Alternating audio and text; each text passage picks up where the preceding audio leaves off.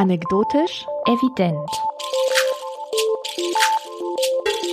Mit Katrin Rönecke und Alexandra Tobor.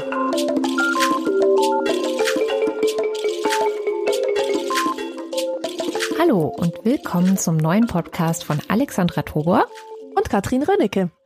Wir haben uns gedacht, wir setzen uns jetzt mal öfter, so oft es geht, zusammen und quatschen über Themen. Genauer gesagt, immer über ein Thema. Aus verschiedenen Blickrichtungen und Winkeln und Erfahrungswerten und auch so ein bisschen wissenschaftlichen und populärwissenschaftlichen Disziplinen heraus. Katrin und ich haben ja bereits einen Podcast zusammen gemacht, und zwar im Rahmen des Lila Podcasts, und zwar über Schönheit. Und das hat uns nicht nur unheimlich viel Spaß gemacht, sondern das ist auch sehr gut angekommen bei den Hörern. Und da lag es natürlich nahe, uns zu überlegen, ob wir nicht öfter zusammen etwas machen wollen. Weil wir auch irgendwie festgestellt haben, dass wir das ganz gut können, uns in so, so Themen festbeißen. Und zwar jede auf ihre eigene Art und Weise. Und weil wir dann tatsächlich sehr ermuntert wurden, auch durch das viele positive Feedback. Und so sitzen wir jetzt hier und haben uns überlegt, dass wir einfach mal über das Thema Luxus sprechen wollen würden. Eine Frage, Katrin, die ich dir schon immer stellen wollte. Wie bist du überhaupt auf das Thema Luxus gekommen? Wie bist du denn drauf gekommen, mir gerade dieses Thema vorzuschlagen? Das weiß ich ehrlich gesagt nicht mehr. Ich laufe manchmal so durch die Gegend oder sitze irgendwie auf dem Klo oder dusche oder ähm, bin abwesend, mehr, während meine Kinder spielen und dann habe ich so verschiedene Gedanken und denke, ach Mensch, darüber könnte man auch mal sprechen. Und so war das auch bei Luxus. Ich, das war jetzt gar kein spezieller Auslöser. Das war jetzt nicht, dass ich irgendwie auf der Yacht gefahren bin und dachte, mh, hm, aber über diese Erfahrung muss ich mich jetzt auch noch mal kritisch mit Alexandra austauschen. Das ist nicht passiert. Also ich bin auch mit keiner Yacht gefahren. sondern es ist einfach so diese, diese Alltagsdinge. Und ich glaube, das ist ja auch die Idee des Podcasts, dass ähm, wir einfach so Dinge, die so alltäglich geworden sind, vielleicht doch nochmal von mehreren Seiten beleuchten, weil ich glaube, dass sie ganz oft nochmal etwas verbergen, was, was, worüber man eben nicht jeden Tag nachdenkt und worüber man auch nicht die ganze Zeit irgendwie recherchiert, was steckt da eigentlich dahinter. Ja, genau. Ich finde es sehr spannend, äh, sich wirklich aus allen möglichen Perspektiven äh, einem Thema zu nähern. Also wenn man zum Beispiel nur Bourdieu lesen würde zum, zum Thema soziale Distinktion oder so, dann würde das schnell einseitig werden. Aber wenn man sich jetzt zum Beispiel so wie ich auch noch sehr stark für Literatur oder Kunst interessiert, dann kann man diese Quellen auch noch heranholen und sich anschauen, so wie, wie wurde denn dieses Thema von der Kunst bearbeitet oder von der Literatur. Das finde ich sehr, sehr spannend an diesem Podcast-Projekt. Und weil man ja auch immer irgendwie einen Einstieg braucht, habe ich mir überlegt, wenn wir jetzt über das Thema Luxus sprechen, gucke ich doch mal, was eigentlich dazu im Duden steht. Also hier habe ich den dicken, fetten, schweren Duden. So. Und wir sind auf Seite 1142. Und ich lese vor. Luxus. Von lateinisch Luxus, verrenkt, ausgerenkt, also eigentlich eine Verrenkung. Hier steht im Sinne von Abweichung vom Normalen. Kostspieliger, verschwenderischer, den normalen Rahmen der Lebenshaltung oder ähnliches übersteigender, nicht notwendiger, nur zum Vergnügen betriebener Aufwand. Pracht, verschwenderische Fülle, es gibt dann auch noch solche Wörter wie, also zusammengesetzte Wörter, in denen Luxus drin vorkommt, wie Luxusartikel. Es gibt das Luxusauto, da wird dann von besonderem Komfort und technischen Raffinessen gesprochen. Es gibt auch das schöne Wort, das kannte ich vorher gar nicht, Luxusgeschöpf. Aha. Das ist wohl abwertend gemeint und meint eine Person, die hohe Ansprüche stellt oder die verwöhnt ist. Luxusprobleme, oder? Luxusprobleme gibt es auch. Genau, Luxusprobleme. Ich, vielleicht lese ich da auch kurz noch die Definition vor. Ein Problem, das im Vorhandensein mehrerer guter Lösungsmöglichkeiten in einer besonders günstigen Gesamtsituation besteht. Das heißt, man hat zum Beispiel drei hervorragende Torhüter zur Auswahl und dann ist es ein Luxusproblem, sich entscheiden zu müssen, welchen von den drei hervorragenden Torhütern man jetzt eigentlich nehmen soll. Sehr schöne Definition. Luxusweibchen ist äh, eine hohe Ansprüche stellende verwöhnte Frau. Luxuswohnung und das war's. Also es gibt sehr, sehr viele Begriffe, die mit dem Wort Luxus irgendwie gebildet werden können. Und irgendwie kommt bei allen vor, ja, besondere technische Raffinesse, Verwöhnen, ähm, Komfort und äh, ja, eine Ausnahme des Normalen. Prunkvoll kommt auch des Häufigeren. Alexandra, bist du ein Luxusgeschöpf? Nein, ich bin kein Luxusgeschöpf. Um ehrlich zu sein, bin ich sogar ein Anti-Luxusgeschöpf. Denn als du mir dieses Thema äh, vorgeschlagen hast, fand ich das zuerst einmal interessant. Ja, so wie ich viele Themen interessant finde. Aber als ich dann versucht habe, eine Verbindung von dem Thema zu mir selbst herzustellen, war ich plötzlich ziemlich leer im Kopf, weil ich das Gefühl hatte, dass das Thema Luxus mich noch nie betroffen hat. Noch nie? Noch nie. Das war so mein erster Gedanke. So Luxus, was hab ich denn mit Luxus am Hut? Was hab ich denn am Hut mit, ähm, keine Ahnung, Champagner trinken, Kaviar essen, Luxuskarren fahren, wilde Partys in Villen mit Parkanlagen feiern, goldenen Schmuck tragen, Diamanten, mich mit Diamanten behängen. Also, wenn man Luxus so versteht, mhm. als ein Umgeben mit materiellem Reichtum, habe ich mit Luxus keinerlei Erfahrungen gemacht. Das ist interessant. Ich habe auch länger darüber nachgedacht, ob ich schon Luxuserfahrungen gemacht habe. Und ich bin zu dem sofortigen Schluss gekommen, ja klar. Ähm, und das ist, glaube ich, schon mal etwas, worauf man achten sollte, dass die Luxus oder was man als Luxus empfindet, eine sehr, ja, sehr persönliche, sehr subjektive Angelegenheit sein kann oder auch ist. Ich zum Beispiel habe es als Jugendliche als puren Luxus empfunden, wenn ich einmal einen ganzen Tag, ja, keine Ahnung, irgendwie nichts vorhatte und dann ähm, Fernsehen gucken konnte. Ich hatte alle Chips, die ich gerne mag. Ich konnte einfach alles Essen kochen, was mir schmeckt. Also so dieses, ja, diese Ausnahme des Normalen im Sinne von, ich gönn mir jetzt mal was. Aber natürlich auf einem vielleicht ganz anderen Level, als das jemand tun würde, der Millionen im Jahr an Einkommen hat und da mhm. ganz andere Vorstellungen von Luxus hat. Also war Luxus für dich sozusagen einerseits der Ausnahmezustand, mhm. äh, also etwas Außeralltägliches und andererseits hatte es eine Belohnungsfunktion für dich selber. Ja, oder es ist eben so, man gönnt sich was. Es ist nicht einfach nur eine Belohnung, weil Belohnung bedeutet ja, dass man vorher etwas gemacht hat, wofür man sich belohnt. Also ich habe jetzt ganz toll diese ähm, Klausur geschrieben und deswegen belohne ich mich jetzt mit, weiß ich nicht, einer Flasche Gin oder so, sondern ähm, eher dieses Komfort und gut zu sich sein. Also ähm, das erste Mal mit dem Konzept des Luxus bin ich eigentlich in Berührung gekommen in Polen. Da war nämlich äh, Luxus immer das, was es im Westen gab. Und ich möchte eine Anekdote jetzt erzählen, die erzähle ich auf meinen Lesungen eigentlich immer. Es geht darum, dass, dass wir eines Tages äh, die unsere Klamotten gepackt haben und nach Deutschland abgehauen sind. Von Polen. Und meine Mutter hat sich sehr, sehr lange vorbereitet auf diese Ausreise. Und sie hat sich für ein ganzes Monatsgehalt im Pevex Sachen gekauft. Das ist, der Pevex ist ein ähm, Geschäft gewesen, in dem man Sachen aus dem Westen kaufen konnte für Dollars. So etwas gab es auch in, der, in der DDR unter dem Namen Intershop. In Intershop, ganz genau. Und sie hat extra für die Ausreise in diesem Pevex eine Dose gesalzener Erdnüsse gekauft.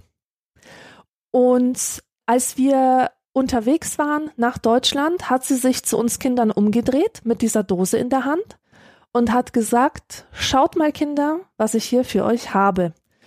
Ihr bekommt jetzt diese Nüsschen, denn wir müssen uns jetzt an den Luxus gewöhnen, der da auf uns wartet. Sie öffnete die Dose und sagte, aber jeder nur zwei Nüsschen für den Geschmack.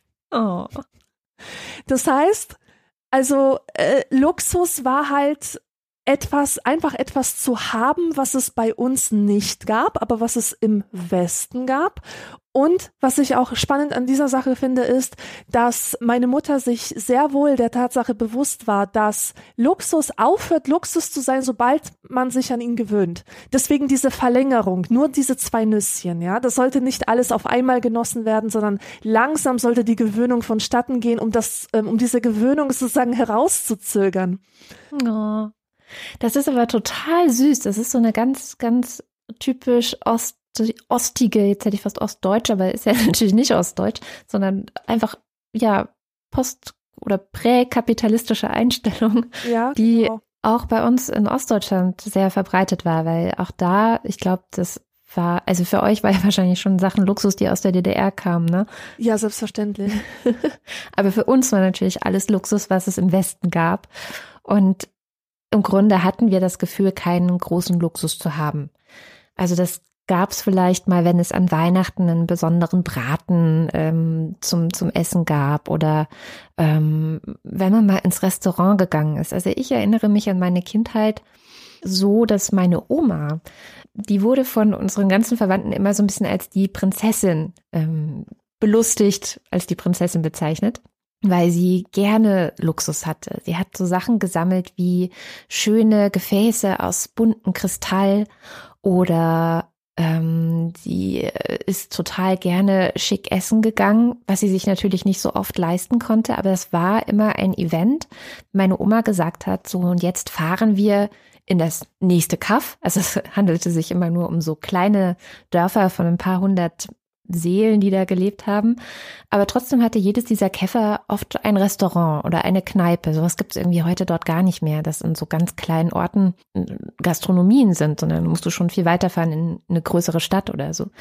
Und dann sind wir einfach in, den, in das nächste Kaff gefahren und dann war es wirklich Luxus für mich, wenn ich dort mein Schnitzel mit Kroketten bekommen habe Mhm. und es dann verschlungen habe. Also meine Oma stand so ein bisschen für Luxus. Aber wenn man ja, wenn man das in Relation setzt mit das, was an Luxusvorstellungen über mich hereingebrochen ist, als wir dann 89 auch in den Westen gekommen sind, war das natürlich auch total süß. Ja, Der Kapitalismus und der Luxus, das sind schon noch mal zwei, die eine sehr krasse Dimension angenommen haben, finde ich. Auf jeden Fall. Es gibt ja auch in meinem Buch, in meinem ersten Roman, sitzen vier Polen im Auto, die Figur der Dorota Ogórkowa. Das ist eine einfache Frau vom Lande und sie ist total scharf auf Kapitalismus, auf Warenwelt, auf alles, was, was irgendwie glitzert und funkelt und scheint. Und sie hat so eine sprachliche Macke, dass sie immer Lux sagt, Lux ausschreit, wenn sie etwas halt luxuriös findet. Und in der ersten Szene, wo sie also erstmalig auftaucht, zählt sie auf, was sie an Deutschland alles luxuriös findet. Sie findet es zum Beispiel Lux, dass ähm, äh, samstags im Privatfernsehen Pornos laufen oder oder dass ähm, dass man die Gläser, in denen Senf drin ist, noch als Trinkgläser benutzen kann oder dass man sich in einer Parfümerie einfach einsprühen kann mit all den Düf Düften. Ja, das ist für sie alles Lux, Lux, Lux. Und ähm, das zeigt ja, dass Luxus auch immer etwas für jemanden ist, ähm, also immer relativ ist. Das ist für sie Luxus, weil es einfach etwas ist, was sie ihr Leben lang entbehrt hat. Also die einfachsten Dinge, äh, was für die Deutschen einfach das Selbstverständlichste ist, worüber sie noch nicht einmal nachdenken, ist für sie etwas Außeralltägliches, etwas Besonderes, etwas, das sie ähm, zum Symbol eines, eines ähm, glamourösen Lebens erhebt. Das ist ja auch total schön. Also ich meine, das ist ja auch, ähm, hat ja sowas Kindliches, wenn Menschen noch in der Lage sind, in den kleinsten Dingen ähm, ja funkelnde Edelsteine zu entdecken, die da vielleicht nicht sind, aber das reicht einfach diese Vorstellung, ja, dieses, dieses Außergewöhnliche zu, äh, zu haben.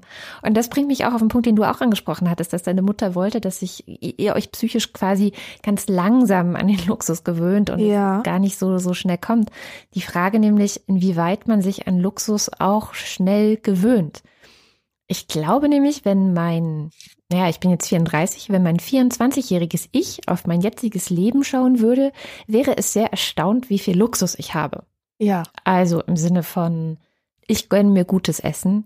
Ich habe mir letztes Jahr zum ersten Mal einen Wintermantel gekauft. Den habe ich fünf Jahre lang angeschmachtet. Also ich woll- wollte diesen Wintermantel schon fünf Jahre lang haben. Der kostet aber mehrere hundert Euro. Und der ist so warm. Der wird auch die nächsten zehn Jahre halten, aber ich konnte ihn mir einfach nie leisten. Mhm. Und einfach hingehen zu können und zu sagen, und jetzt, so nach fünf Jahren, kaufe ich mir diesen Wintermantel. Jetzt geht es endlich. War einfach was total Großes für mich. Heute trage ich den natürlich wie selbstverständlich und wenn ich mir vorstelle, der geht kaputt, was werde ich mir wohl für einen kaufen, um ihn zu ersetzen? Ja, also dieses, dieses dann auch nicht mehr wieder zurückgehen hinter das, was man schon hatte oder die Schwierigkeit dahinter zurückzugehen, ist natürlich auch eine Gefahr des Luxus und zeigt auch so ein bisschen diese, ja, diese Ambivalenz, die ich auch damit habe. Ich habe eine sehr große Ambivalenz damit. Einerseits eben wegen der DDR-Sozialisation, wo ich immer das Gefühl hatte, dass Bescheidenheit eine sehr, sehr große Tugend ist. Also Bescheidenheit wurde einfach sehr nicht nur groß geschrieben, sondern du hattest eigentlich auch gar keine andere Wahl, als ein Stück weit bescheiden zu sein. Auf der anderen Seite auch, weil ich das sehe, wie in der Gesellschaft eben die einen sehr, sehr viel Luxus haben oder haben können und die anderen, gerade jetzt auch im Winter hier in Berlin, ich laufe, wenn ich eine Strecke von einer halben Stunde hinter mich bringe, bestimmt an fünf bis zehn Menschen vorbei, die einfach gar nichts haben, die nicht mehr ein Dach über dem Kopf haben. Und das macht einen dann ja so ein bisschen, hm. Wie hast du dich denn gefühlt, als du dir diesen Mantel gekauft hast? Hattest du das Gefühl, dass du jetzt etwas tust, was über deine Verhältnisse geht? Nee, gar nicht, weil es ging nicht über meine Verhältnisse. Also wenn ich mir den tatsächlich innerhalb der fünf Jahre davor gekauft hätte, wäre es über meine Verhältnisse gegangen, weswegen ich es nicht getan habe. So. Ich habe ihn mir also tatsächlich erst gekauft. Äh, ich bin 2015 eigentlich erst wirklich berufstätig geworden und habe ihn mir dann gekauft, als ich mir von meinem Gehalt diesen Mantel auch wirklich leisten konnte. Mhm. Also ich habe ihn mir aber auch zum Geburtstag gekauft. Jetzt nicht so außer der Reihe und huhuhu, jetzt kann ich endlich. Und natürlich auch ein reduziertes Angebot, also nicht den, ähm, nicht den teuersten Preis, der dafür möglich ist, gezahlt. Aber ähm, es war jetzt nichts, wo ich gedacht hätte, das ist jetzt Wahnsinn, dass ich das tue. Ich sollte das nicht tun. Mhm. Und ich bin auch total froh, weil es ist tatsächlich das erste Mal seit, seit meiner Kindheit im Grunde, dass ich im Winter nicht friere. Also ja. da merkt man dann auch so ein bisschen, ähm, als ich, als ich noch klein war ähm, und auch bis in meine Jugend und äh, später hinein, waren Sachen eher was, was einen Zweck erfüllt hat, eben angezogen zu sein. Genau. Mhm. Und das waren oft so Anoraks oder irgendwelche Sachen von H&M, die vielleicht auch noch ganz okay aussahen, aber im Vergleich zu meinem tollen neuen Mantel, den ich jetzt habe, eigentlich nicht sehr warm waren. Also für Minusgrade zum Beispiel überhaupt nicht geeignet. Aber da hat man auch gar nicht drauf geschaut. Man hat eigentlich auf den Preis geschaut, ob es einigermaßen guter Stoff ist, also jetzt nicht irgendwie so halb aus Plastik. Und ja, und ob es einigermaßen gut aussieht. Mhm. Und jetzt habe ich natürlich geguckt, ist es ein Mantel, ähm, der so, also es ist ein, ein ein Outdoor-Mantel im Grunde, also er kommt aus der Outdoor-Sparte ähm, mit verschiedenen Schichten und einem ganz besonderen Stoff und, und, und, und, und. Und den kann man auch noch total behandeln und dies und das und Man muss sich also auch um diesen Mantel kümmern. Den kann man nicht einfach nur so benutzen. Und das ist einfach total warm. Also ich, das ist Wahnsinn. Es ist ein ganz neues Lebensgefühl. Und so mhm. ähnlich war es auch, als ich mir vor das ist allerdings schon länger her. Ich habe mir irgendwann mal eine Strumpfhose gekauft aus Merino-Wolle, die 40 Euro gekostet hat. Jesus Maria. Ich bin ein halbes Jahr lang darüber fertig geworden, dass diese Strumpfhose 40 Euro gekostet hat. Das hat dich Aber, gequält, oder? Das hat dich ja, richtig gequält. Das war wirklich mhm. hart. Ist die beste Strumpfhose, die ich je hatte.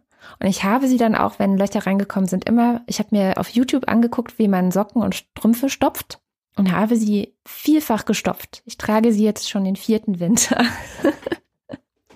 Okay, aber dann, dann denkst du ja schon rational über diese Sachen nach. Zumindest versuchst du das dann, diese, dieses verschwenderische Moment, dieses Moment der Nichtnotwendigkeit, der Sinnlosigkeit, der, also des, des Luxus, wegzurationalisieren, indem du sagst, ja, aber dafür hält es lange. Also im Grunde habe ich dann noch gespart, weil ich könnte mir jetzt natürlich drei Mäntel kaufen, die aber nur von mieser Qualität wären und, und wäre dann aufs selbe rausgekommen. Also so versuche ich mir meinen, äh, meinen äh, Apple Apple-Geräte besitzen zu, zu rechtfertigen, indem ich sage, ja gut, äh, dieser, ja. dieser, äh, na wie heißt es, dieser Laptop hat über 1000 Euro gekostet, aber dafür hält er schon seit fünf Jahren und ich hätte mir in der Zeit drei verschiedene Laptops kaufen müssen, wenn, äh, wenn ich nach meiner bisherigen Erfahrung gehen würde. Also da fragt sich auch, ob du dann wirklich eine echte Luxuserfahrung hast, wenn, wenn du, wenn du diese, diese Sachen ständig mitdenkst. Ja, ja. Also ich hatte, ich hatte zum Beispiel eine Luxuserfahrung, die war, die war definitiv sinnlos und die kann ich mir mit keinen Worten der Welt schönreden. Und zwar war das ein Friseurbesuch. Ich habe mir eines Tages gedacht, verdammt nochmal, du bist über 30, du hast dir noch nie irgendetwas gegönnt, irgendetwas Teures du hast studiert, du müsstest doch eigentlich, eigentlich müsstest du doch größere Ansprüche an dich selber stellen und ein bisschen mehr auf großem Fuße leben. Und dann habe ich beschlossen, so aus dem Affekt zu einem Friseur zu gehen in der Stadt, der ein Starfriseur ist, ja, also so ein, so ein Glamour-Promi-Friseur. Wenn Shopping Queen in Augsburg ist, dann gehen die dahin, ja, um die geilste Frisur verpasst zu bekommen. Und so bin ich da hingegangen und ich habe 120 Euro bezahlt. Wow. Und ähm, wie war diese Erfahrung? Hat mir diese Frau die Haare besser geschnitten, als es ein 20-Euro-Friseur gemacht hätte? Nein, hat sie nicht, ganz im Gegenteil. Ich habe immer so komische Fransen in die Haare geschnitten bekommen. Turns out, wenn man in einen besseren Laden geht, wird da nicht so viel rum rumgeschnippelt, rumgefranselt, sondern es werden die Haare einfach gut geschnitten so. Und also ohne ohne dieses ganze fransige Zeug. Und das ja auch nur effektheischerisch äh, ist. Und ich wurde gesiezt, oh. kein einziges Mal geduzt, so wie das in den billigen Salons der Fall ist. Und es war schon angenehm, man hat einen Kaffee hingestellt bekommen, der richtig toll aussah. Und das Publikum war auch ein ganz anderes. Das waren schon ähm, wohlhabende Menschen, das hat man an ihren Pelzen gesehen. Einfach an, auch an ihren Frisuren, an, an der Art, wie, wie, sie, wie sie sich gehalten haben, also ähm, an ihrer Körperhaltung konnte man schon sehen, aha, das sind Menschen mit Selbstwert. Und ich habe mich da so schlecht gefühlt, wie so ein kleines Popel verschmiertes Kind, das sich verlaufen hatte. Und insgesamt war es also emotional eine, eine erniedrigende Erfahrung, anstatt dass es eine erhebende gewesen wäre. Und ich habe mich bis heute nicht davon erholt, wie viel ich dafür bezahlt habe. Ja. Und weil ich auch das Gefühl hatte, also nicht nur, dass es mir nicht zusteht, sondern dass es auch über, über meine Verhältnisse ist und dass es, ähm, dass es etwas ist, ich habe davon etwas gekostet, was nie für mich gedacht war. Ja, das kann ich total gut nachvollziehen. Ich habe ja früher auf der anderen Seite des Luxus gestanden sozusagen. Und zwar mhm. habe ich relativ lange in Berlin, also in meiner Anfangszeit, als ich auch noch studiert habe und noch keine Kinder hatte, gekellnert. Ich habe angefangen zu kellnern schon in Baden-Württemberg, ähm, in der Stadt, in der ich auch zur Schule gegangen bin, in einem Vier-Sterne-Hotel. Das war ein Familienhotel. Und da war ich 16 Jahre alt und habe da eben ähm, gelernt, wie man drei Teller auf einmal trägt und ähm, wie, wie man eindeckt und wie man zu Gästen ist und so. Und auch aus der heutigen Sicht, aber damals kam es mir eben auch schon so vor, kann ich nur sagen, wenn man Kinder hat und sich ein Familienhotel leisten kann, hat man echt viel Geld. Das ist mhm. verdammt viel Geld und es war eben auch ein Vier-Sterne-Familienhotel. Und das ging dann eben so weiter, bis ich Anfang 20 war. Ich habe dann hier in Berlin auch weiter gekellnert und zwar für den Catering-Service des Borcherts. Das Borchert ist ein, ja, ein, ein, eins dieser Luxusrestaurants in der französischen Straße, das vor allem deswegen bekannt ist, weil dort Leute wie Gerhard Schröder und Joschka Fischer und diese ganzen politischen wie auch wirtschaftlichen Eliten eben essen gehen. Und für den ja, für dieses Restaurant, die hatten eben auch einen Catering-Service, ähm, habe ich auch gekellnert bei verschiedenen Veranstaltungen. Ich war also immer das Mädchen, das am Eingang stand, wenn die Veranstaltung begann und das Tablett auf der Hand hatte, wo die Sektgläschen zur Begrüßung drauf standen, ja. Das heißt, ich kenne diese Welt zwar, auch wirklich über Jahre hinweg, ich habe mich da drin bewegt, aber eben nur als Personal. Und es ist gar nicht so lange her, dass ich das erste Mal dann auf der anderen Seite stand. Und zwar war das 2008. Da hatte ich gerade angefangen für das Blog Die Mädchenmannschaft zu schreiben. Und ähm, die Mädchenmannschaft wurde dann mit einem Preis verliehen. Dieser Preis oder die Preisverleihung fand genau in einem dieser Gebäude statt, wo immer auch die Veranstaltungen stattgefunden hatten, bei denen ich eben bedient hatte, denn im Service gearbeitet hatte. Und es war tatsächlich auch so, dass genau dieser Serviceanbieter dort ähm, das Buffet gestellt hat, dass die Mädels darum standen mit den, mit den Gläsern und den Sektschalen drin. Nur diesmal war ich eben Gast und nicht nur Gast, sondern äh, uns wurde dann tatsächlich auch noch dieser Preis verliehen. Ich stand dann auf der Bühne. Und es hat sich alles, wirklich alles einfach nur irgendwie falsch angefühlt. Ja. Das war eine sehr, sehr kuriose Erfahrung. Und er hatte auch bei dieser Veranstaltung, bei der Preisverleihung das Gefühl, dass es mir besser gehen würde, wenn ich mir einfach schnell eine Schürze umbinden und ähm, ein Tablett in die Hand nehmen würde und helfen würde. Also dann hätte ich mich nicht so unsicher gefühlt, sondern dann wäre mir ganz klar gewesen, was ich zu tun habe, wie ich mich verhalt, zu verhalten habe, wie ich mit den Leuten zu sprechen habe. Also es ist natürlich auch eine Frage des eigenen Habitus, wie man ja. zu Luxus steht. Genau. Und kannst du dir vorstellen, dass du mit ähm, wachsender Gewöhnung an den Luxus dich in diese Schicht hinein ähm, gewöhnen könntest? Also ähm, ich glaube, ähm, ich, ich erzähle jetzt mal kurz eine Geschichte. Meine Mutter äh, hat in ihren ersten Jahren in Deutschland sich alles vom Mund abgespart. Und sie wurde, sie hatte eine, eine Freundin, die sehr reich war. Und mit dieser Freundin ist sie mal shoppen gewesen und musste zusehen, wie sich diese Freundin vor ihren Augen eine Handtasche für 500 Euro gekauft hat.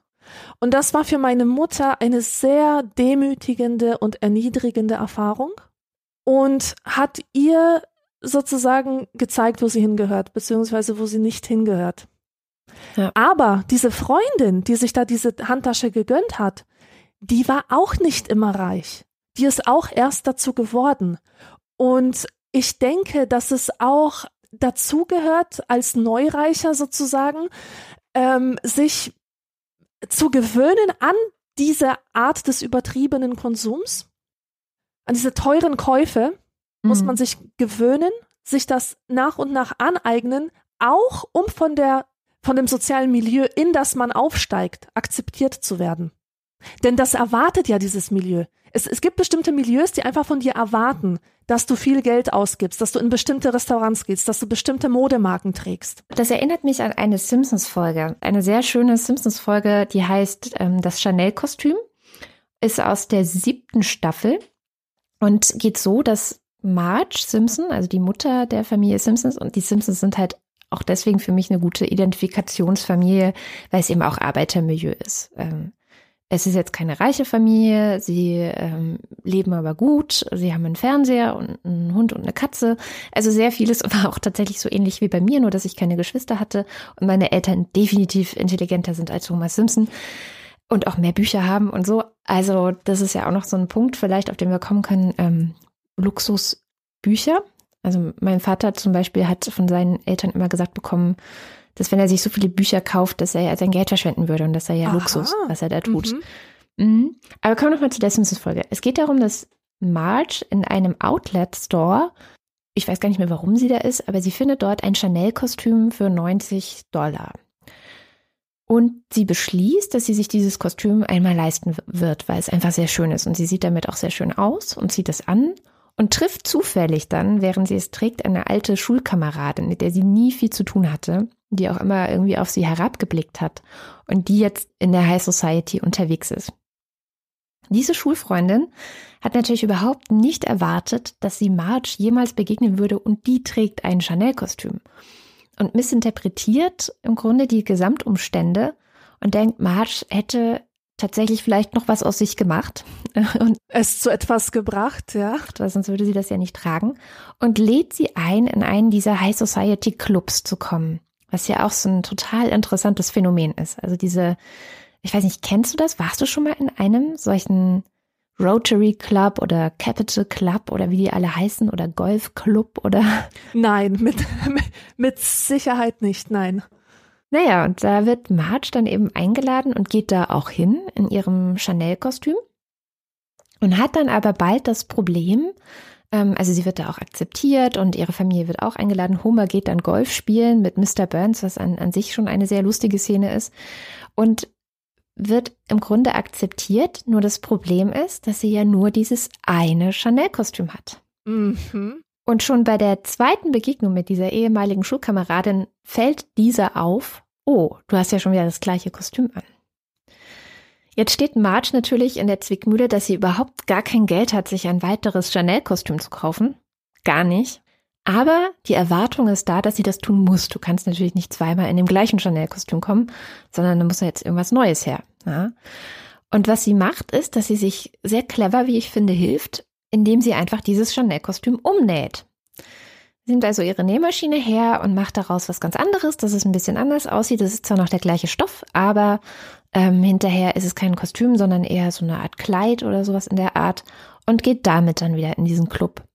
Jetzt fällt es aber auf. Also es fällt einer der Freundinnen, die auch teilweise ziemlich bösartig sind und die natürlich darauf lauern, dass diese neue, diese Marge, dass die irgendeinen Fehler macht, der fällt es auf und sie macht eine spitze Bemerkung. Und das Ende der Geschichte ist natürlich bei den Simpsons, wie sollte sonst die Serie auch weitergehen, dass doch alles wieder so ist wie am Anfang, weil alle doch wieder darauf zurückgeworfen werden, dass, okay, sie hat sich vielleicht einmal ein Chanel-Kostüm kaufen können. Das heißt aber noch lange nicht, dass sie jetzt irgendwie ein anderes Standing in der Gesellschaft hätte. Also ja. sie kann nicht in diesem Club, Club bleiben. Homer Simpson kann nicht weiter mit seinem Chef Mr. Burns Golf spielen. Sie passen einfach rundum nicht in diese Gesellschaft, sondern sie sind die einfache Familie, die völlig chaotisch und ähm, mit all den kleinen Familiendramen in ihrem Haus lebt und wahrscheinlich für ewig und für alle Zeiten. Ja. Ja, das ist eine wunderbare Geschichte. Die erinnert mich auch an das, was ich selber erlebt habe. Und zwar als ich im Teenageralter war, war irgendwie in der Schule die Levis 501 angesagt. Oh ja. So, die hat 160 Mark gekostet mhm. und war damit komplett überirdisch teuer. Das, das konnten wir oder das konnten meine Eltern sich wirklich nicht leisten. Eine Jeans die durfte maximal 40 Mark vielleicht kosten, obwohl die dann auch schon teuer gewesen wäre. Und Jeans kaufte man bei C&A. Oder hm. vielleicht höchstens mal so eine Billigmarke wie Lee oder Wrangler oder so. Aber die Levis 501, die war, die war für mich einfach nicht verfügbar. Ja. Und ich wusste aber, ich wusste, ich bin der uncoolste Mensch aus der, also das uncoolste Kind der Klasse. Die, die cool waren oder die, die beliebt waren, interessierten sich einen Scheiß für mich, haben mich links liegen lassen. Und ähm, das Schlimme war, als dann auch noch meine, meine Freundinnen, die jetzt auch nicht aus den tollsten Elternhäusern kamen, als die plötzlich begannen, diese Levis 501 zu tragen. Das heißt, meine einzigen Kontakte die, die früher mit mir dadurch verbunden waren, dass ich wusste, die hatten selber nicht viel, fingen plötzlich an, diese teuren Hosen zu tragen. Und ich wusste, ich muss mir, mir jetzt so eine Hose kaufen, sonst gehöre ich wirklich nicht dazu. Sonst bin ich wirklich sozialer Abschaum und komplett am Rand. Was habe ich gemacht? Ich du hast sie geklaut. Eine, nein, ich, hab, ich habe, ja, fast, fast. Ich habe mir äh, diese Hose halb zusammengespart und halb zusammengeschnort in der Fußgängerzone von Düsseldorf ich habe das zusammen mit einer Freundin gemacht und wir haben wir haben diesen alten Trick angewendet, ähm, die Leute anzusprechen, dass wir unser Geld verloren hätten und äh, jetzt nicht wissen, wie wir nach Hause kommen. Wir brauchen zwei Euro für eine Fahrkarte. Mhm. Und die Leute waren da sehr nett und hilfsbereit und haben uns das Geld gegeben. Und das hat, glaube ich, drei Stunden oder so gedauert. Und zusammen mit den Ersparnissen konnten wir uns dann äh, einkleiden. Für mich war es halt die erste Levis 501 und ich hatte die dann. Ja. Und ich habe wirklich erwartet, dass sich irgendwie durch so eine magische Transformation, die diese Jeans an meinem Körper bewirkt, dass ich dann plötzlich dazugehören würde. Ja. Aber ich gehörte nicht dazu. Nee. Das hat niemanden gejuckt, das hat niemanden interessiert, dass ich jetzt eine Levis trage. Und außerdem hatte ich das Gefühl, dass diese Levis an mir sowieso lächerlich aussieht. Ich hatte nicht das Gefühl, dass ich da reinpasse. Das, das war einfach wie so ein komischer Sack, etwas, womit ich mich verkleidet habe. Ja, die war echt nicht sonderlich gut geschnitten. Also finde ich auch. Die hatte keinen guten Schnitt. Die war echt so. Hm. Ja, aber weißt du, an den Reichen und Schönen sieht halt alles gut aus. ja. Und an mir It's sah attitude. das einfach nicht gut aus. Ja, ja. Attitude genau. is everything. Genau. Und ich bräuchte auch wirklich diverse Diesel-Shirts und Benetton-Items und so, um diesen Leuten erfolgreich zu signalisieren, dass auch meine Eltern sich das leisten können. Aber das stimmte ja nicht. Ja. Also es blieb halt bei dieser einen Jeans und ähm, einem T-Shirt von Fruit of the Loom, was jetzt auch nicht die angesagteste Marke war. Hey, wir hatten alle die Hoodies von Fruit of the Loom. Das gehörte schon dazu. Ja gut, das war besser als gar keine Marke. Das war besser als ein No-Name-Produkt, auf dem irgendwie nur Active, Fresh und Sports und so steht. ähm, aber trotzdem, also die, die Reichen, die kleideten sich dann doch schon anders. Aber das Beste ist ja, heute, wenn ich das mit meinem heutigen wissenden Blick sehe, sehe ich nicht wirklich Arrivierte in diesen Menschen, ähm, die, die da diese teuren Klamotten hatten. Das war ganz normale Mittelschicht. Mhm. Und so Emporkömmlinge, die einfach so tun wollen und die rumprotzen wollen. Und da war nicht wirklich viel, ähm, die waren keine Elite, diese Menschen, die ihre Kinder so gekleidet haben. Ja. Das waren einfach Leute getrieben von niederen Instinkten, die wollten, dass ihre Kinder einen besseren Eindruck machen als andere Kinder. Heute nee. sehe ich das. Früher habe ich das nicht gesehen. Was hast du gemacht? Also wie hast du die Situation dann für dich irgendwie lösen können? Ich habe die Situation nicht lösen können. Ich bin dann irgendwann mit, mit 16, 17 auf diesen Grunge-Zug äh, aufgesprungen. Genau. Über, über dieses Thema haben wir ja schon im, im Rahmen von Schönheit gesprochen. Genau. Und der Grunge-Zug, der war richtig gut, weil der hat, der hat sämtlichen sozialen Druck von mir genommen. Der hat ja sozusagen embraced, dass, dass man arm ist oder dass man keinen Dreck sich darum schert. Ja was die anderen so für für ein äh, für, für ähm, ästhetische Normen haben. Ja. Und hat das sozusagen hat das zum zum zur Mode erhoben oder zum zum ganzen Stil. Und das hat meine Art der Existenz extrem aufgewertet. War bei mir ganz genauso. Also für mich war das tatsächlich irgendwann die Lösung zu sagen, okay, ich kann hier diesen Kampf nicht gewinnen. Also den Kampf über die Marken und über die teuren Klamotten, den konnte ich einfach nicht mitmachen. Und dann zu sagen, gut, dann ziehe ich jetzt die alten ausgetragenen Pullis von meinem Vater an und sag halt, das ist jetzt mein Stil und mal mir irgendwie noch einen Punkt auf die Stirn weil Gwen Stefani einen Punkt auf der Stirn getragen hat. Ähm, und mach einfach mein Ding und scheiß drauf. Das war wirklich das Beste, was ich in meinem Leben tun konnte, zumindest mit 14 Jahren, um einfach wirklich ja, um dann doch tatsächlich über diesen Weg die Anerkennung zu bekommen, die ich vorher jahrelang gejagt habe. Du also hast sie auch bei den Falschen gesucht, nehme ich an, diese Anerkennung. Ähm, nee, nicht mal. Also da, wo ich gesucht habe, habe ich sie dann halt auch bekommen. Also das war einfach wirklich dieses Attitude is everything. Ähm, mhm. Also dass es wirklich nur darauf ankommt, dass du zufrieden bist, dass du mit dir selbst zufrieden bist, dass du erhobenen Hauptes gehst und nicht die ganze Zeit gebeugt, weil du denkst, scheiße, meine Sachen sehen so doof aus und ist nicht so cool und ich habe überhaupt nicht die Device-Sachen, die ich gern hätte und ne, außerdem gehe ich immer zum billigsten Friseur und die anderen haben so coole Strähnchen und tolle Frisuren und so. Äh, ja, dann, dann halt nicht so, sondern ich bin halt ich und ich mache mein Ding und ab dem Moment, wo ich wirklich das so gedreht habe, dass ich mich damit wohlgefühlt habe und dass ich einfach ich war, war alles gut. Da hatte ich mhm. dann plötzlich Freunde und die, die anderen waren mir zwar dann auch plötzlich egal, so ein bisschen, aber die Beziehung hat sich super entspannt, man hat sich gegenseitig respektiert, es war auf einmal alles ganz einfach. Und das ist schon, das ist schon erstaunlich. Und ich glaube, da kommt man dann auch ganz schnell zu diesem sozialen, diese soziale Funktion, die Luxus vielleicht auch hat oder auch nicht, oder die Differenz auch zwischen Luxus und hm, es gibt ja noch so andere, Bere äh, andere Begriffe wie Protz oder wie, wie, ja, wenn man etwas nur macht, um anzugeben, ist es dann wirklich Luxus? Ja, genau. Also da möchte ich jetzt äh, folgendermaßen drauf antworten. Erstmal zu, zu deiner Erfahrung mit diesen mit diesem sich distanzieren von den gängigen Modevorstellungen und dadurch erhobenen äh, Hauptes gehen. Ich, denke, das ist gar nicht nötig, dass man sich ähm, tatsächlich distanziert von diesen Luxusgütern. Man kann sich auch emanzipieren, indem man sich die Luxusgüter aneignet und sei es nur symbolisch oder von der von der Nähe her. Ich habe in meinen Zwanzigern eine Psychotherapie gemacht und im Mittelpunkt stand unter anderem mein niedriges Selbstwertgefühl. Mhm.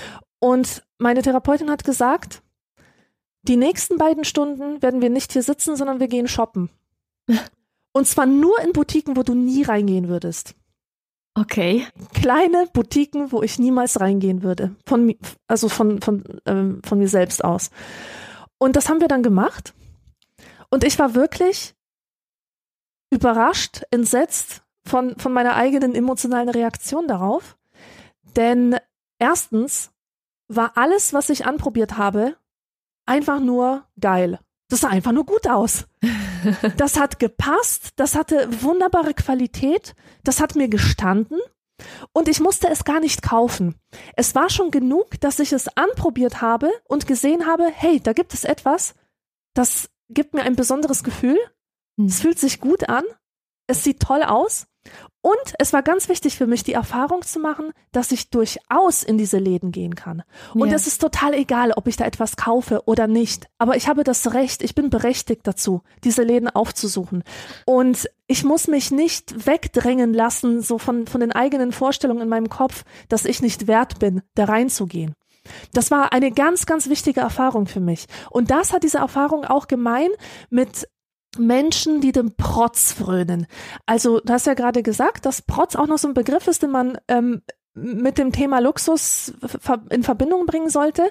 Ja, ähm, weil Protz nämlich oft mit Luxus verwechselt wird. Mhm. Das, beides hat eigentlich nicht so viel miteinander zu tun, aber eine Sache ist, dass, dass der Protz eine Möglichkeit darstellt für die unteren Klassen, sich zu emanzipieren oder sich etwas anzueignen, was ihnen verwehrt bleibt.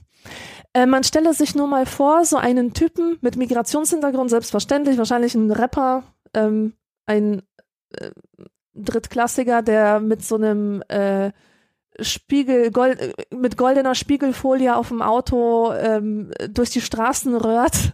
Aber eigentlich arbeitet er tagsüber in dem Kiosk von seinem Vater. Ja, natürlich. Aber hat sich das irgendwie zusammengespart oder was weiß ich? Auf jeden Fall protzt er halt rum. Vielleicht ist die Karre auch nicht so toll, wie sie aussieht und, und besticht nur durch, durch oberflächlichen Schein. Aber es stellt tatsächlich für diese Leute eine, einen, ähm, eine Möglichkeit dar, sich selbst darzustellen und sich zu emanzipieren und Moment, ich habe hier ein Zitat aus einem Artikel aus der FAS und da ging es um das Vulgäre, also mhm. genau um Protz, um äh, Menschen, die sich nach außen präsentieren als äh, sehr kaufkräftig.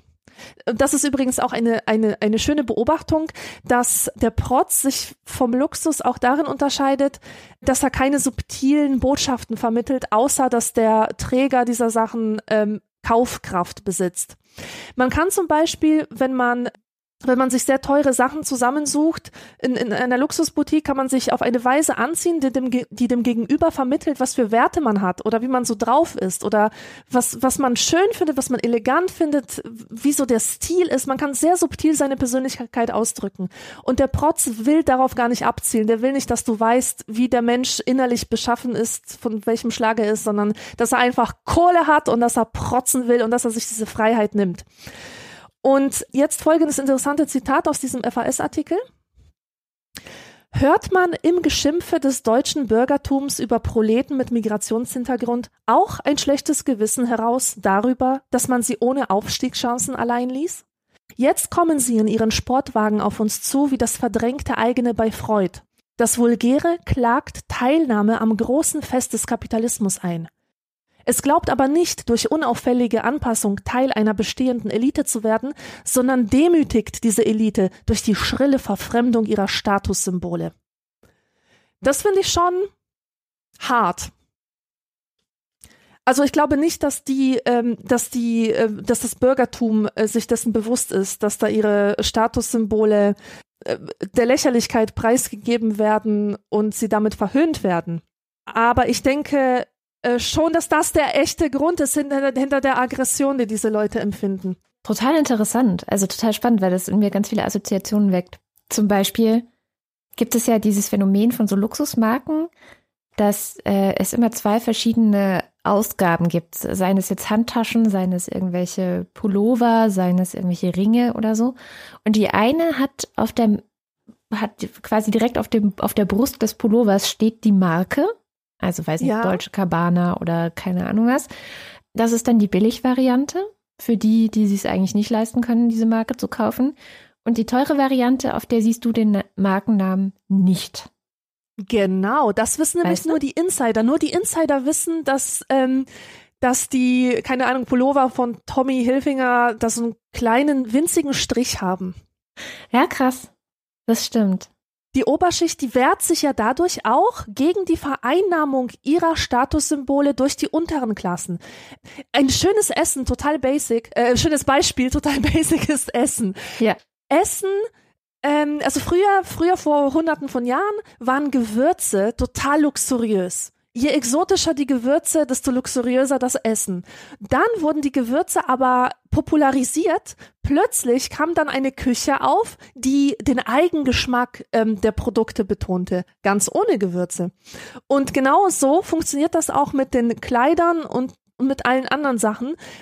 Das Luxuriöse wird immer mehr so zum, zum Minimalen, zum Minimalistischen, Reduzierten, weil man sich wiederum abgrenzen muss gegen Protz. Dagegen, gegen Protz, gegen Protz, da, dagegen, dass die Leute das zu, zu ihrer Selbstdarstellung äh, benutzen, diese, diese Symbole der Oberschicht.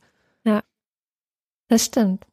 Das ist auch total äh, interessant und trotzdem habe ich neulich wieder eine, eine, so eine Doku gesehen, weil jetzt ist ja auch ähm, gerade, wo wir diese Sendung aufnehmen, ist Weihnachtszeit und da wird ja sehr viel gekauft. Also meine These ist auch, dass Luxus und das Positivdarstellen von Luxus. Also es gibt ja sozusagen zwei Wendungen.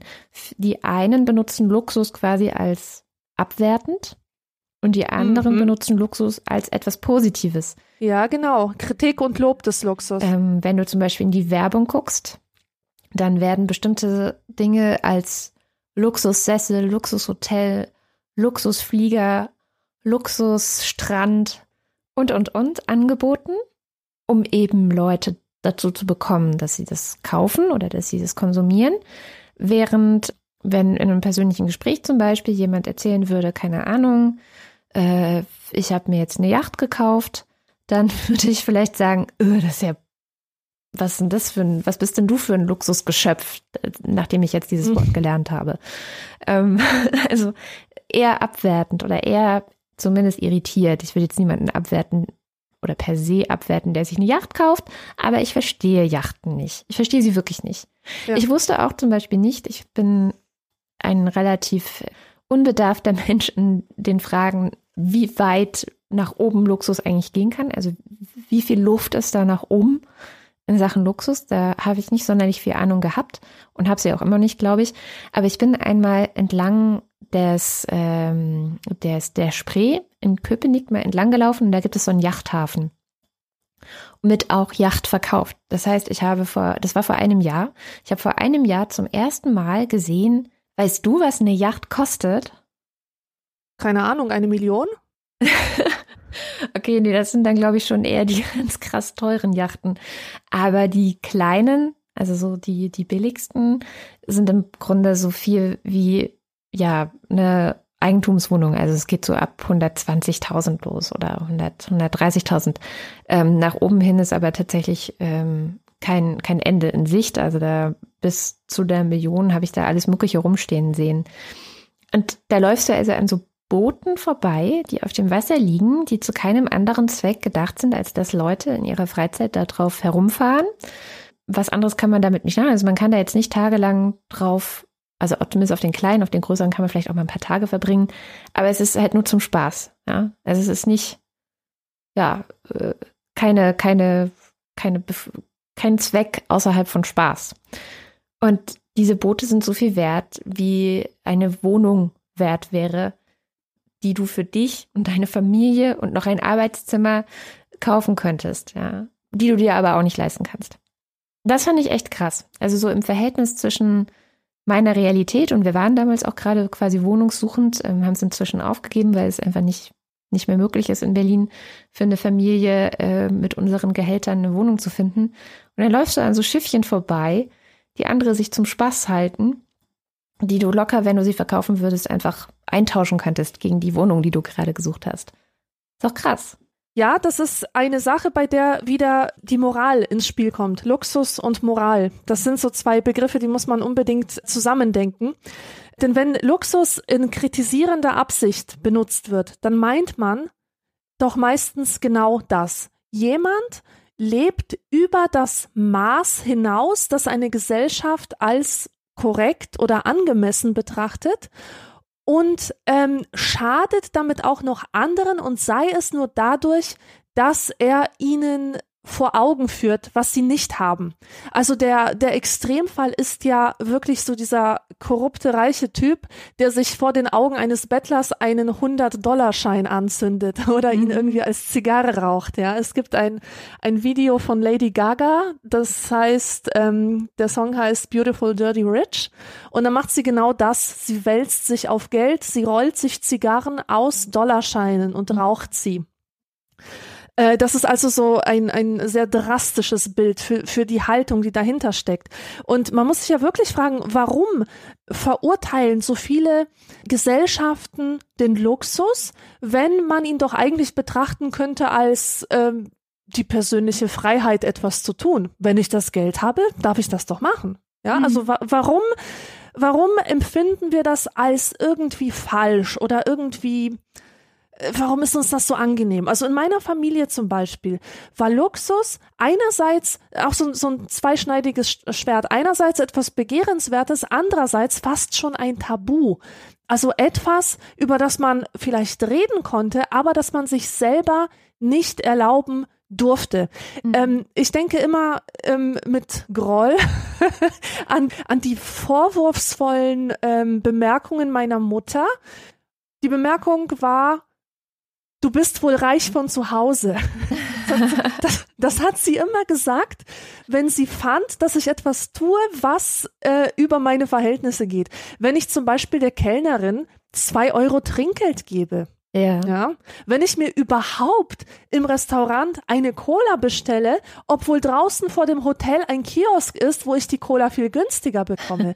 Das waren schon äh, so Sachen, die die ihr nicht gefallen haben und womit ich ihr auch geschadet habe tatsächlich. Also ich hatte, ich hatte das Gefühl, dass ihr das furchtbar wehtut, dass, yeah. dass ich Geld ausgebe für etwas, was sie was sie sich einfach nicht erlauben würde. Auch immer totale Irritation, wenn ich gesagt habe, ich gehe ins Solarium. Warum geht jemand ins Solarium, der das Glück hat, auf der Erde zu leben, die von einer Sonne beschienen wird?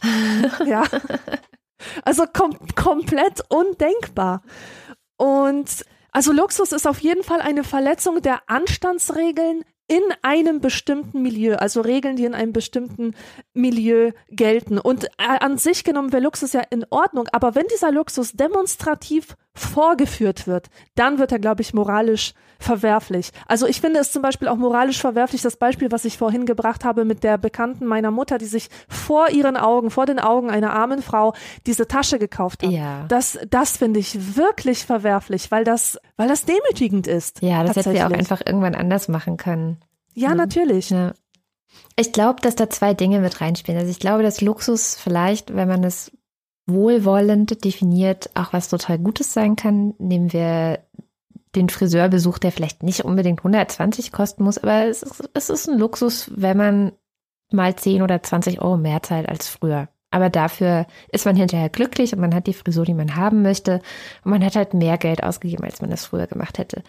Ähm, mein Vater, der sich diese Bücher immer gekauft hat oder auch die Schallplatten aus dem Westen, die man im Osten nicht gekriegt hat und dafür sein ganzes Geld ausgegeben hat, das war sein kleiner Luxus in der DDR. Mhm. Und ich mhm. glaube, das sind so so Dinge, die ich, äh, außer vielleicht seinen Eltern und deinen Eltern und auch teilweise meinen Eltern, die vielleicht auch das, was ich mache, zum Beispiel bei mir ist der Luxus, dass ich darauf achte, gutes Essen zu kaufen. Also wirklich fast nur gutes Essen, so gut es eben geht. Wenn ich mal ganz pleite bin, dann, dann gehe ich auch zum Discounter. Aber das ist sozusagen das Letzte, an dem ich spare, weil mir das einfach wichtig ist gutes Essen zu haben. Das empfinden aber andere auch schon wieder als Luxus. Ja? Ähm, mhm. Das heißt, es ist eine ganz subjektive Sache und die kann man wahrscheinlich nicht auflösen. Aber was man versuchen kann, ist den Begriff Gerechtigkeit mit reinzunehmen.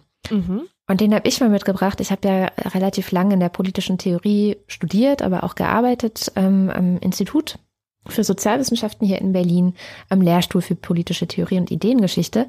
Und da haben wir auch in einem ja in einem Seminar einmal darüber gesprochen, was eigentlich Gerechtigkeit ist. Und zwar explizit auch über die, mm, über die Spannungen zwischen dem Gerechtigkeitsbegriff und dem Gleichheitsbegriff.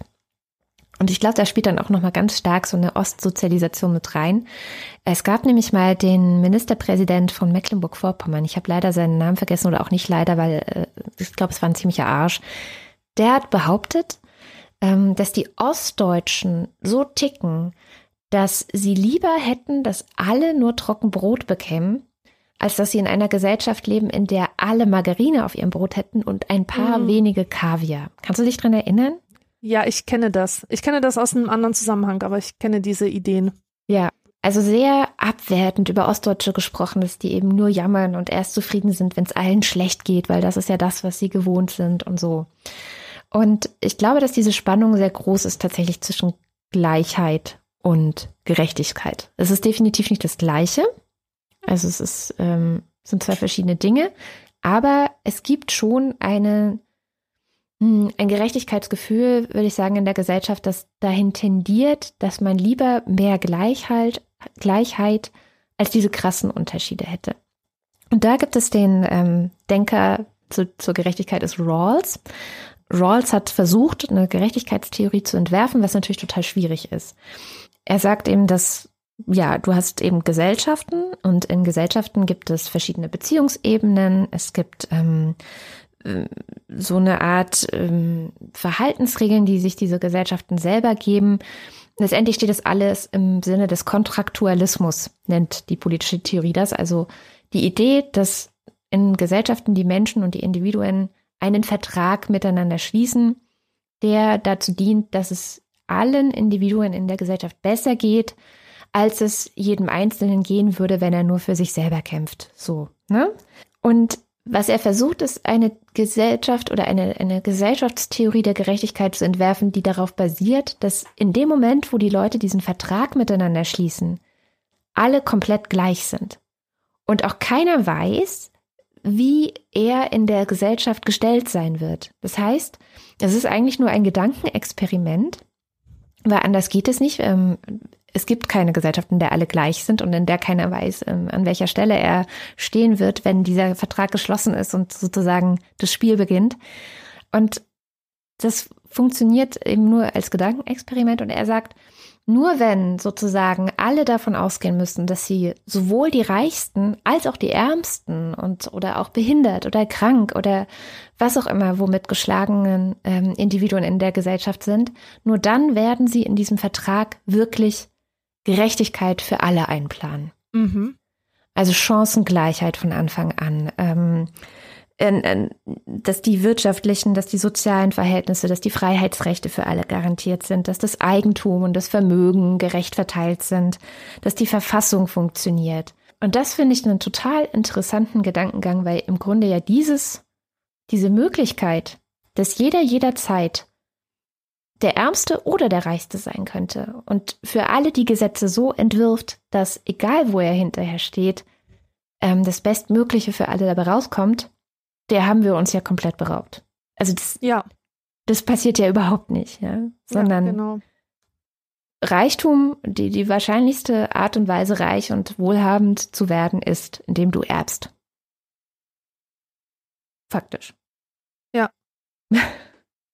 Und das finde ich eben, also sich mit Rawls zu beschäftigen, ich habe das extra nochmal für diese Sendung getan, weil ich finde wirklich, dass das Problem mit Luxus entsteht, dass da sozusagen die Moral dann reinspielt, wenn es als ungerecht empfunden wird, dass die einen einen großen Luxus haben und die anderen eben sich das überhaupt nicht leisten können und sich vielleicht nicht mal ähm, ein Haus, eine, gutes Essen für ihre Kinder, für sich, für für Leute, die im Alter sind, ja, also es gibt ja diverse Leute, die laufen herum und äh, haben keine, haben nicht genügend Rente, sondern müssen eben noch Flaschen sammeln gehen und das Pfand abgeben, um sich dann was leisten zu können, was zu essen und das Dach über dem Kopf und so weiter.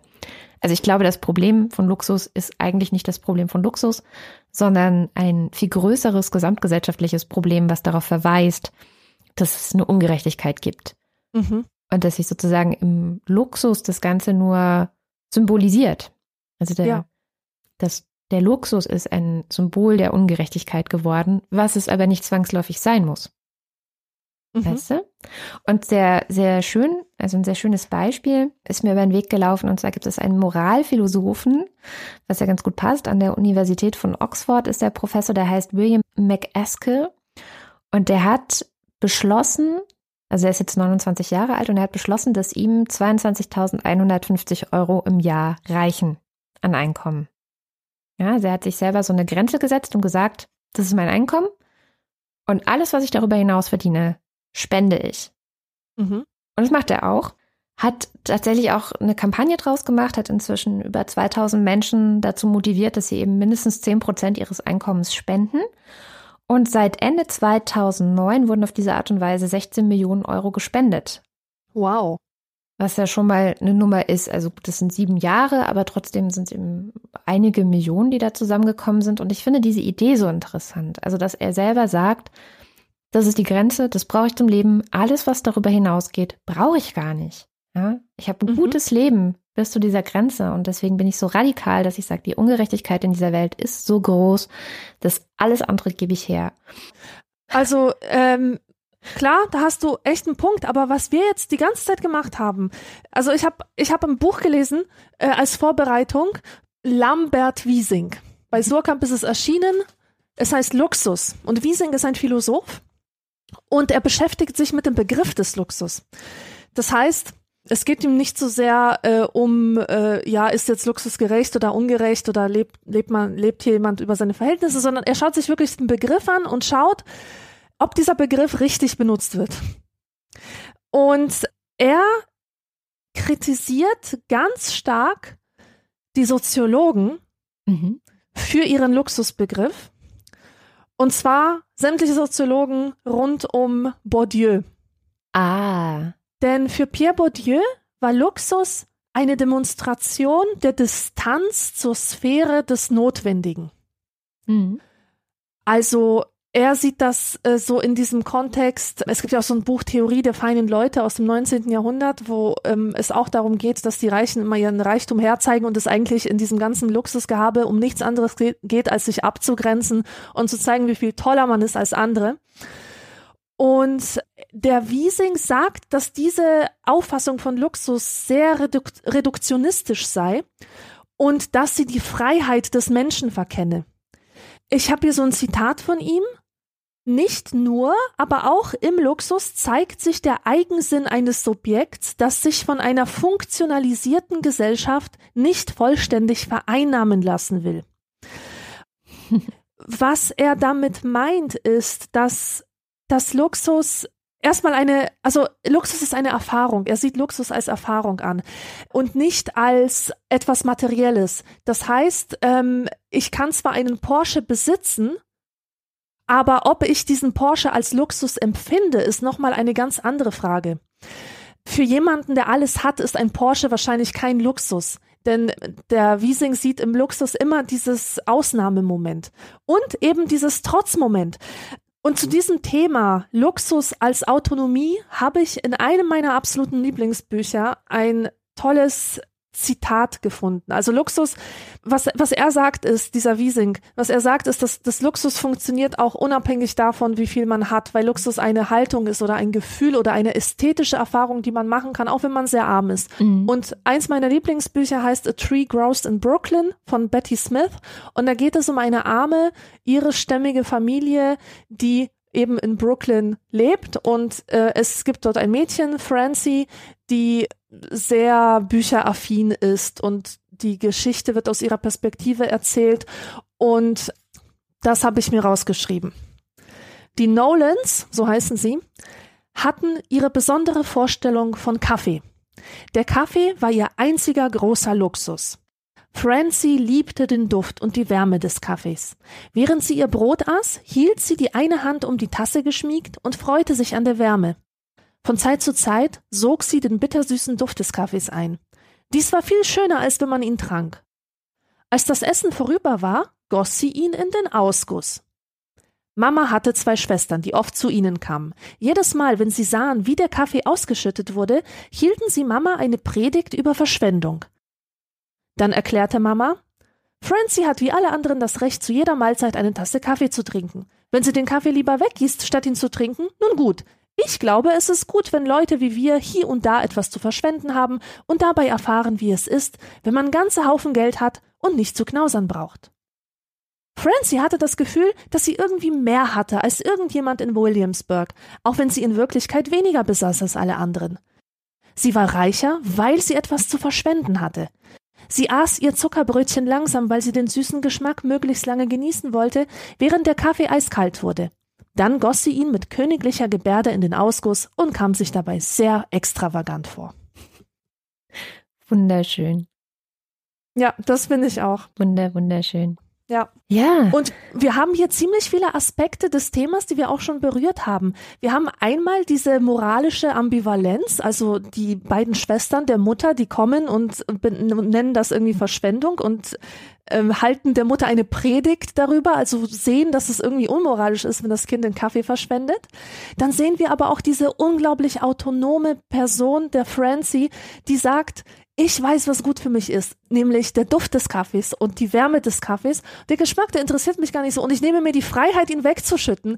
Und das wird dann auch noch unterstützt von der Mutter, die sagt, ja, es geht darum, was du selber willst und das Leben selbst erlegt uns Beschränkungen auf. Wir haben kein Geld, wir können uns nicht so viel leisten, aber in diesem Rahmen haben wir immer noch dieses trotzige Moment zu sagen, das mache ich nicht mit oder das nehme ich mir heraus.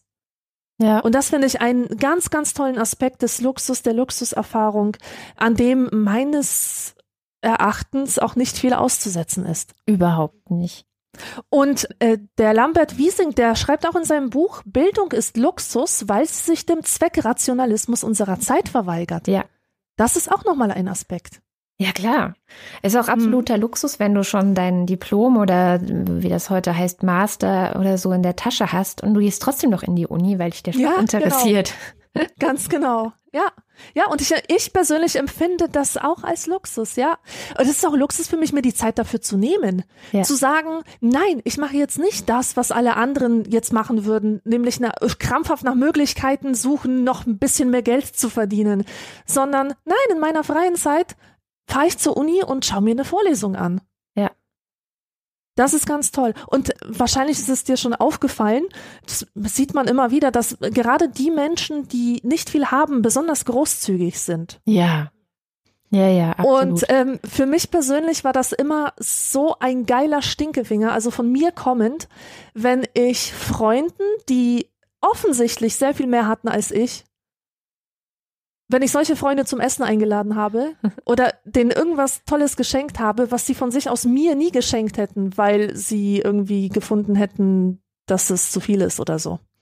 Das war für mich immer ein geiles Gefühl. Beschämen durch Schenken. Genau. Ich habe das nur bei Leuten gemacht, wo es mich aufgeregt hat, dass sie so geizig sind oder so knauserig sind oder einfach denen ganz viel am Herzen fehlt, sozusagen. Es kann ja niemand was dafür, dass er mehr hat, ja. Aber in solchen Momenten, wo ich mich machtlos gefühlt habe, konnte ich meine Macht wiederherstellen, indem ich gezeigt habe, dass ich trotz dessen, dass ich nicht viel habe, viel zu geben habe. Mhm. Oder etwas zu geben habe. Weil es eben meine Freiheit ist, wie viel ich gebe. Ich habe neulich erst das Buch Momo von Michael Ende gelesen. Und da geht es ja auch um ein kleines Mädchen, das im Grunde überhaupt nichts hat. Sie lebt in einer Art ja, sie lebt in so einem Amphitheater, in so einer Art Höhle quasi. Und ihr Leben ist eigentlich perfekt, weil sie ganz viele tolle Freunde hat, mit denen sie viel reden kann, denen sie zuhören kann und die sie lieb hat. Weil Luxus ist eigentlich, wenn man jemanden oder wenn man mehrere Menschen hat, die man lieb hat und die man lieb haben kann und die, mit denen man Zeit verbringen kann. Also eigentlich in unserer heutigen Zeit ist der größte Luxus, wenn du viel Zeit mit den Menschen verbringen kannst, die du lieb hast. Ja. Es ist ja auch nicht mehr, ähm, also der Gebrauch von Luxus hat sich ja auch verlagert eben auf diese Sachen wie Zeit, Bildung, Zeit verbringen mit Menschen, die man lieb hat, weil es immer mehr moralisch äh, verwerflich ist, mit materiellen Sachen herumzuprotzen. Und man sieht das auch an, an den Leuten, was sie so machen, wo sie ihr Geld reinstecken, wenn man da so rumfragt. Man findet immer weniger Leute, die in ein Auto investieren oder in zwei Autos oder in äh, Klamotten. Und man hört immer wieder Erlebnisreisen, ja. Also Erlebnisse oder sie kaufen sich Zeit, indem sie irgendwie eine Putzhilfe einstellen oder so. Das ist also der viel selbstverständlichere Luxus heute, mhm. sich Zeit zu kaufen statt materielle Dinge. Und ich glaube, der Trend wird auch in der Zukunft so dahin gehen. Ich meine, in einer Gesellschaft, wo es alles gibt, wir leben ja wirklich im Wohlstand, Ja. muss der Luxus woanders gesucht werden. Denn sobald man sich an den Luxus gewöhnt hat, ist es ja kein Luxus mehr. Und dann besteht der Luxus eben darin, dass man Zeit hat. Oder dass der Luxus darin besteht, dass man den Luxus nicht mehr braucht. Oder das, ganz genau. Ich habe mich mit meinem Freund darüber unterhalten und der war auch der Meinung, dass Verzicht auch Luxus sein kann. Ja. Nämlich der bewusste Verzicht, nach den Regeln der Gesellschaft zu leben. Ja, wunderbar. Zum Abschluss habe ich noch einen schönen Tweet herausgesucht von ähm, Kopfkompass. Der ist schon ein bisschen was älter und zwar aus dem Jahr 2013. Der ist mir aber so im Kopf geblieben, dass ich ihn sofort rausgekramt habe, als wir über diese Sendung gesprochen und das Thema Luxus geplant haben. Und zwar ist es ein Gespräch zwischen zwei Menschen. Die schwarzen Krümel schmecken ja nach Plaste. Das sind Trüffel. Oh, Arbeiterkind, oder? Ja, da haben wir es wieder. Gibt sehr gut wieder, wie ich Trüffel finde. Und ist vielleicht ein gutes Schlusswort zum Thema Luxus. Ich persönlich glaube, ich würde ungern in einer Tonne wohnen. Ich finde es schon ganz schön, dass ich einen netten kleinen Hof und einen Balkon habe. Ich glaube, auch fünf Quadratmeter würden mir nicht reichen. Ich brauche auch keine Autos und ich brauche auch keine Trüffel und auch erst recht keine Yacht. Also es Ja, wirkt wart mal ab, wart mal ab, bis du mit deinen Podcasts ein Imperium aufgebaut hast und es richtig krachen lassen kannst. Dann reden wir nochmal drüber. Und du? Was ist das Luxusgut, was du dir gerne gönnen würdest in den nächsten fünf bis zehn Jahren? Gibt es eins? Also, ich fahre bald, ich fliege bald in die Karibik. oh. Ja, ja, diese Reaktion kriege ich von allen. Weil es nämlich so, oh, ist Mexiko, oh. Und ich, für mich ist das eigentlich total logisch, dass ich das mache. Ich habe äh, drei Jahre lang an einem Buch gearbeitet und ich habe mir gedacht, ja, diese Reise wird teuer. Ja, die wird auf jeden Fall teuer und es ist über meine Verhältnisse in dem Sinne, dass ich normalerweise solche Reisen nicht unternehme. Aber ich gönne mir das. Ich habe es mir verdammt nochmal verdient. Ich habe immer noch das Geld vom Vorschuss auf dem Konto und wie könnte ich es sinnvoller investieren als in ein Erlebnis, als in einen Urlaub, der der mein Traumurlaub ist, seit ich ein kleines Kind bin. Ich wollte schon immer aus einer Kokosnusshälfte trinken und das werde ich dort tun können. Wie wunderbar. Also das ist auch ein Luxus, der nicht so ist, wie als ich damals beim Friseur gewesen bin, sondern ich denke, dass jeder Euro es wert sein wird. Auf jeden Fall. Zumindest ist er das jetzt schon.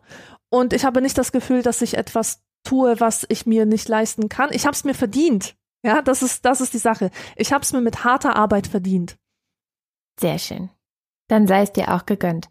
Und ich glaube, wir gönnen auch allen anderen, die zuhören, natürlich ihren Luxus. Und ich möchte trotzdem dazu anregen, sich weiterhin für die Gerechtigkeit in dieser Gesellschaft einzusetzen.